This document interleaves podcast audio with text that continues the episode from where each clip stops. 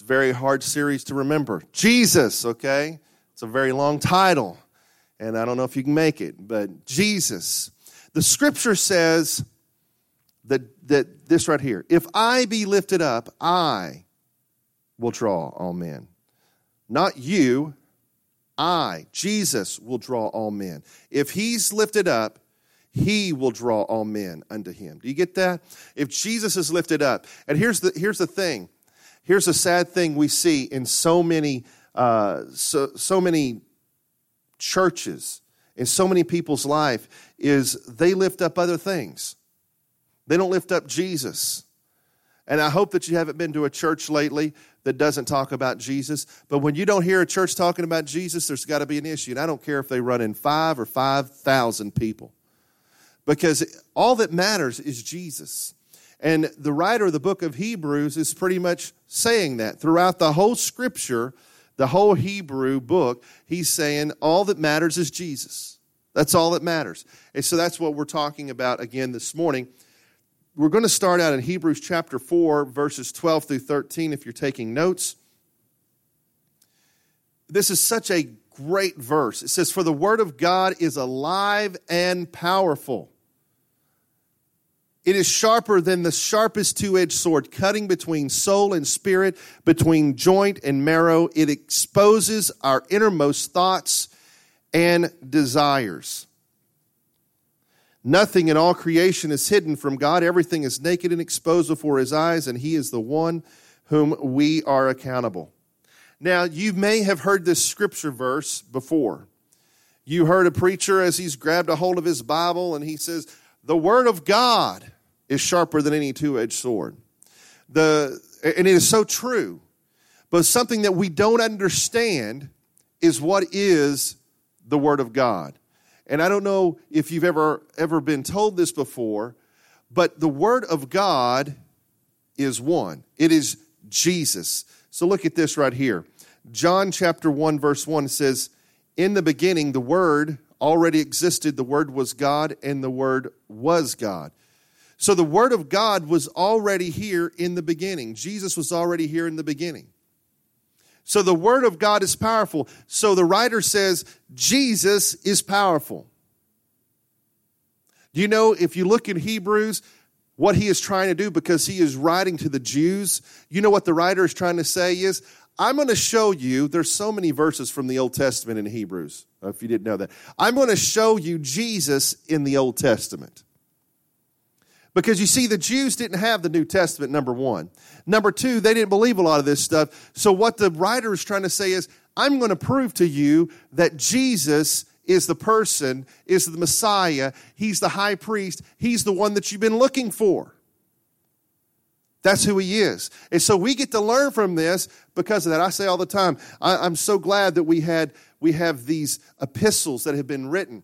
Because if we didn't have these letters written to the church and written to other people, then what would we have? We wouldn't have the New Testament. So it's a good thing for us that they were confused, because it helps us, because otherwise we would be confused. They didn't have the Bible as we have it today. They had the Torah. They had a lot of the older scriptures, you know, like Isaiah and Jeremiah and all those prophets. They had Psalms. They had those things, but they didn't have the New Testament. And they didn't understand that when Jesus came, Jesus didn't come to do away with the Old Testament, all right? He didn't come to do away with it. He came to fulfill it. And we talked about that, I think, a couple weeks ago. He came to fulfill it. He came to take the law, and he became the blood sacrifice that we had to have for that. So he says in John chapter 1, verse 1, "In the beginning, the Word already existed. The Word was with God, and the Word was God. He existed in the beginning with God, and God created everything through him, and nothing was created except through him. The Word gave life to everything that was created, and his life brought light to everyone." So in the beginning, Jesus already existed. Jesus was the Word. He was God. He was in the beginning. He is all the way through the Old Testament. He is talked about in many different scriptures in the Old Testament. And then the New Testament is the coming of the Word of God. And when Jesus says something, it's true. So when the scripture says, when Jesus says, These things that I have done and greater will you do. Do we believe that? Do we trust that? Do we have faith that what Jesus said is true? And I say we should have faith that what he said is true.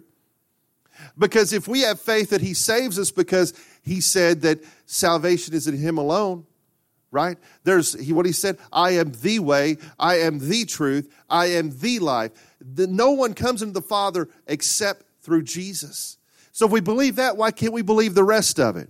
See, we as Christians need to understand that we have a power on our side that is stronger and more powerful. We were talking about how this morning, how you handle other Christians who have went through a struggle and a time of hurt. You know how you handle somebody who has not gone through a struggle and time of hurt is through the supernatural working of the Holy Spirit and the Word, Jesus. See, what we don't many times understand or that we forget is that it is Jesus that changes lives, not us. It has been said, you know, if you let God save them, he gets to keep them. If you save them, you've got to keep them. Do you know what I'm saying? It says, if you're the one who convinces somebody to come to Christ, you're the one who has to keep them convinced to come to Christ. But if God convinces them, then God gets to keep them. That's what the scripture says. It says that nobody can take you out of his salvation. Nobody can jerk you out of there. Nobody can take you away from the love of God. It's deeper, it's higher, it's wider than anything that you can imagine, anything that we see on this earth. There's nothing that compares to the love of Christ. So Jesus is the Word. So when we give the Word to people, do you know that sometimes it's a scripture? One scripture could take that person and change them just like that. We all know the scripture that's changed many lives. For God so loved the world that he gave his only begotten Son, that whosoever believes in him would not perish, but would have everlasting life. One scripture. And it may be another scripture in there that really touches somebody. Because when you have the Word, and it is stronger, and it is mighty, and it is alive, that means it is working. The Word is working today. The Word is working today. You know, the Jews were, I wouldn't say they were closer to God, but they had a different understanding of who God was, the majesty of who God was. And they would come in the synagogue and they would read the scriptures that they had. You remember Jesus walked in one day and he stood up there and he began to read it. If we did that, I don't know. Many churches would clear out today if we just stood up and we read 6 or 7 chapters of the Bible for our sermon, and we didn't do anything else because we don't entertain them, right? We've got to be entertained. We've got to feel good about things. But if we just got up and we began to read the scriptures, do we understand the majesty? And the great thing is, do we understand the power that is the scripture? Because the scripture, the Bible, whether it's on a tablet or whether it's in a book that you have with it's leather bound or hardback bound or paper bound, whatever it is powerful. It is alive. It is working. And when we use that, sometimes we can use one scripture. And I use a lot of scripture when I'm ministering to people. You know, we have a psychologist in here, and there's a lot of psychological things that you can say to somebody. And you can, this is why you're going through this, and this is why you're going through that, and this is why this is happening, and this over here is happening, and everything else. But sometimes it's just the scripture that they need, and they don't realize it. And we use that scripture. We use the Word because it's powerful. It is sharper than the sharpest two-edged sword. And we use that scripture, and it can change their lives. And we need to understand that in our own lives, that when Jesus is living inside of us and we have his Word inside of us, some people say, well, I just don't even know what to say. I can't remember that scripture. Isn't it interesting? And most everybody here probably can raise a hand that has ministered to somebody. If you've ministered to somebody, you can probably raise your hand on this and say this, that you're standing there and you start ministering to somebody, and with scripture that you read one time pops into your head, and you're able to quote it. And later on, you're going, how did I know that? I didn't ever memorize that scripture. Why? Because it's alive. When you put it inside yourself, it can come right back out of you because it's alive, because we have the Holy Spirit working us, and because Jesus is alive. He is powerful. His word is powerful. The Bible says that his word, not my word, his word will never come back void, meaning it is effective, it is powerful, it will never return without doing something great. And you go, well, I've talked to somebody, I've used a scripture before, and they just kind of stared at me blankly.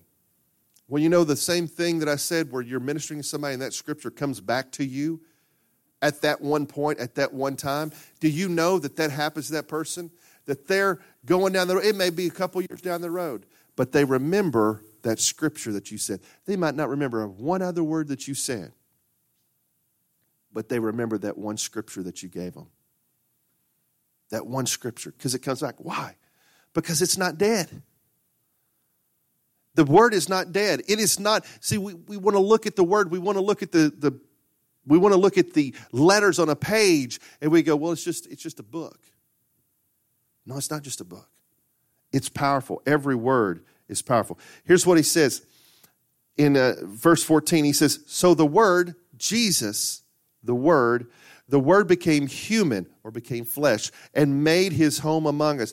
He was full of unfailing love and faithfulness, and we have seen his glory, the glory of the Father's one and only Son. So the word came. The word became flesh. When we speak the word, we're speaking what Jesus said and who Jesus is. It embodies him. Now, I'm trying to just want you to understand. Look, why am I saying all this? We'll go back to that first scripture we gave. For the word of God is alive and powerful, sharper than the sharpest two-edged sword, cutting between soul and spirit, between joint and marrow. It exposes our innermost thoughts and desires. See, for some reason, we think that we need to know everything, that we have to understand everything, that we need to have everything. You know, we talk about this all the time. Our faith in God is so small, because we have everything that we need, especially in the United States of America. But no matter how much we need, we always think we need something else. You ever get that? We always think we need something, one other thing. I need this. No, God, I need this. All right, so this bill is paid, but God, I need this. No, we just need Jesus is what we need. See, when we begin to put our faith and our trust 100% in Jesus, then we really don't need anything else, because all the answers are in Jesus. All the answers are in the Word. And when we start to understand how powerful the Word is, how powerful Jesus is, do you realize that Jesus walked around on this earth and he would heal people? And he would raise people from the dead. And Jesus was funny because he would come in and, oh, she's just sleeping. Don't worry about it. They're just sleeping. Remember the story of Lazarus we talked about 3 weeks ago. The story of Lazarus where he came to Lazarus and he was upset because he was human. He felt the loss and the pain. But then he said, Lazarus, come forth. And not only did Lazarus walk out, but he still had his grave clothes on. He was still wrapped up in these grave linens when he walked out of the grave. Why? Because the guy had been dead. I mean, you know, Martha and Mary's like, oh my goodness, he's going to stink. You showed up this late, he's going to stink already. I mean, he was rotting. It had been so long. But Jesus shows up on the scene and he changes it. See, this is the thing. When we say the name of Jesus, you know, I tell people all the time, if you don't know what to do, if you're going through something, just say the name of Jesus. Just say Jesus. Jesus. Man, that's just a powerful name. And when we mean it, when we say Jesus, sometimes you'll just feel those goosebumps go all over you, because there's power in the name of Jesus. There is so much power in his name that he can change anything. If he wanted to right now, he could make the sun come out. Why? Because we know that because of what we talked about earlier. He's on the boat and the storm was raging and he was sleeping. And all the disciples are going crazy. Oh, my goodness, we're going to drown. And they run down to Jesus, do something. And Jesus just got up and he says, wind and waves, be still. And they go, who in the world is this guy? I mean, they're hanging out with this guy, seeing all these miracles. And they still go, who in the world is this guy? That he can command the waves and the wind to cease, to be still, and they will do it. Do you understand? This is the Word of God. This is the Word of God. You read this Word, or you trust in the Word, Jesus, whatever it is powerful. But I believe that we're a lot like those disciples in that boat many times. Because we read this stuff and we don't really believe it. We don't really understand who the Word is, what the Word is, what the power in the Word is. We don't understand it. We don't understand when Jesus said, hey, these things and greater will you do. We don't understand that. And then when something crazy happens, we're like, oh man, how did that happen? Maybe because His Word said it would happen. He said, I will supply all your needs according to my riches and glory. Well, how'd that happen? Well, His Word says He would do it. He said, I'll take care of you. I'll be there for you. I'll love you. I'll comfort you. I'll heal you. How'd that happen? Because He did it. If we would just begin to believe the Word, and let me tell you something, I'm not pointing at everybody here saying, oh, all of y'all don't believe, and I do. No, I'm working on it too. I'm constantly working on it. Who knows what we could walk in if we would begin to believe the Word and the power of His Word as it's there. We have to understand He came in human flesh. And then Hebrews chapter 5 goes on. So he's talking about the Word. He's trying to explain to them, who is Jesus? What is He? And how powerful is He? And what does He mean to us? And he says, every high priest is a man chosen to represent other people in their dealings with God. He presents their gifts to God and offers sacrifice for their sins. And He is able to deal gently with the ignorant and wayward people because He Himself is subject to the same weakness. That is why He must offer sacrifices for His own sins as well as theirs. Talking about an individual.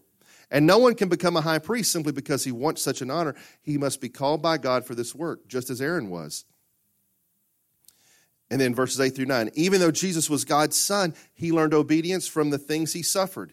In this way, God qualified Him as a perfect high priest, and He became the source of eternal salvation for all those who obey Him. So he says the Word of God is powerful and sharper than any two-edged sword. And then John, he says the Word became human and lived with us. And then in here in Hebrews, he says the Word, Jesus, became a high priest through the suffering that He did for us. He went through the sufferings that we have to go through to become our high priest. But see, He's the one who forgives sin, unlike the priest of old. And if you've went to a Catholic church, you go to the Father. You say, Father, forgive me, I've sinned. You go into that booth, and you say, Father, forgive me for I've sinned. And they tell, okay, well, tell me your problems. Tell me what you've done. So we don't have to do that. We have a direct connection with the Savior, with Jesus. We have a direct connection with Him because He became our high priest, because He died on the cross, and He rose again 3 days later from the grave. And then today, we get to walk in that. We get to walk in that truth and that understanding that Jesus is the only way to heaven. That His Word, that He is the Word, and that He is powerful, that He is changing my life. He's doing things in my life. So what do we want to learn from this morning? Yes, that the Word is powerful, but that we want to grab a hold of the Word. I was talking to Frank, and yesterday we were talking on the phone as we were both doing a little bit of driving, and I've heard this a lot of times, but it just went right along with today's message. He says, when I got saved, he says, I wanted to devour the Word of God. I wanted to get in the Word of God. I wanted to understand it. I wanted to learn. He said, so him and another guy that was going to church, they were young. They didn't know nothing about, they'd been in church, but they really didn't know nothing about the Word. And every day, 7 days a week, they would get together to study together and to devour the Word of God and to learn the Word of God. To the point that in their Sunday school class, the Sunday school teacher began to say, hey, Frank, what do you know about this? What do you know about that? Why? Because the Sunday school teacher saw what Frank was doing and saw what the other guy was doing and said, hey, they're devouring the Word of God. They're into the Word of God. They're trying to understand the Word of God. And why is that? Yeah, Frank went on to be a minister, and that's great. But see, it's for all of us. See, we're all called to full-time ministry. Every one of us is called to full-time ministry. Now, don't y'all walk out on me, okay? We're all called to full-time ministry. You see, we all look at the pastor and go, yeah, that's the guy up there. That's a full-time minister or a woman. That's our full-time minister right up there. But see, when we become Christians, we're called to get this word inside of us and then get this word out to other people. See, our life here should be on one track. We should have a one-track mind. How can I tell the whole world about Jesus? What does John 3:16 say? For God so loved the world that he gave his only begotten son, that so if I believe in him, I'll be saved. God so loved me. That's what it is. That's what it is. Not the world. Me. God loved me so much. But haven't we made it about ourselves?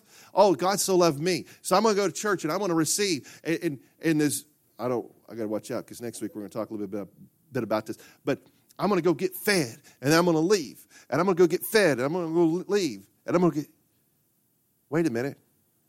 But the scripture says God so loved the world. Not me.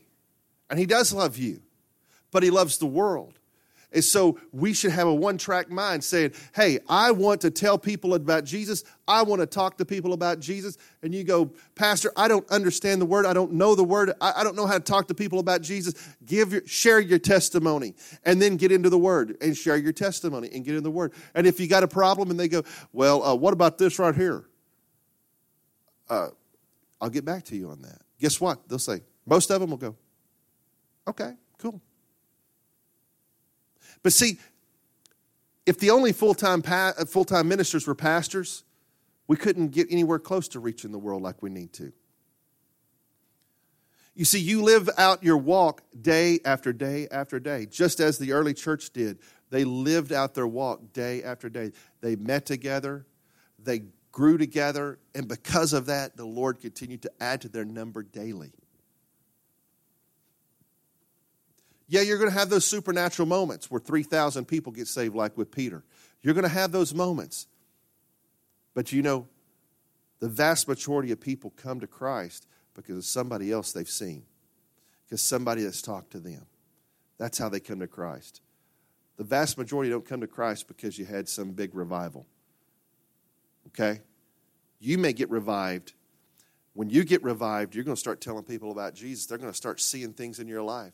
And if I called on some of you, I know you could walk up here and you could tell some stories about how you were able, after you got saved, you were able to go talk to people and you were able to tell people and you were excited about what God done in your life and their lives got changed.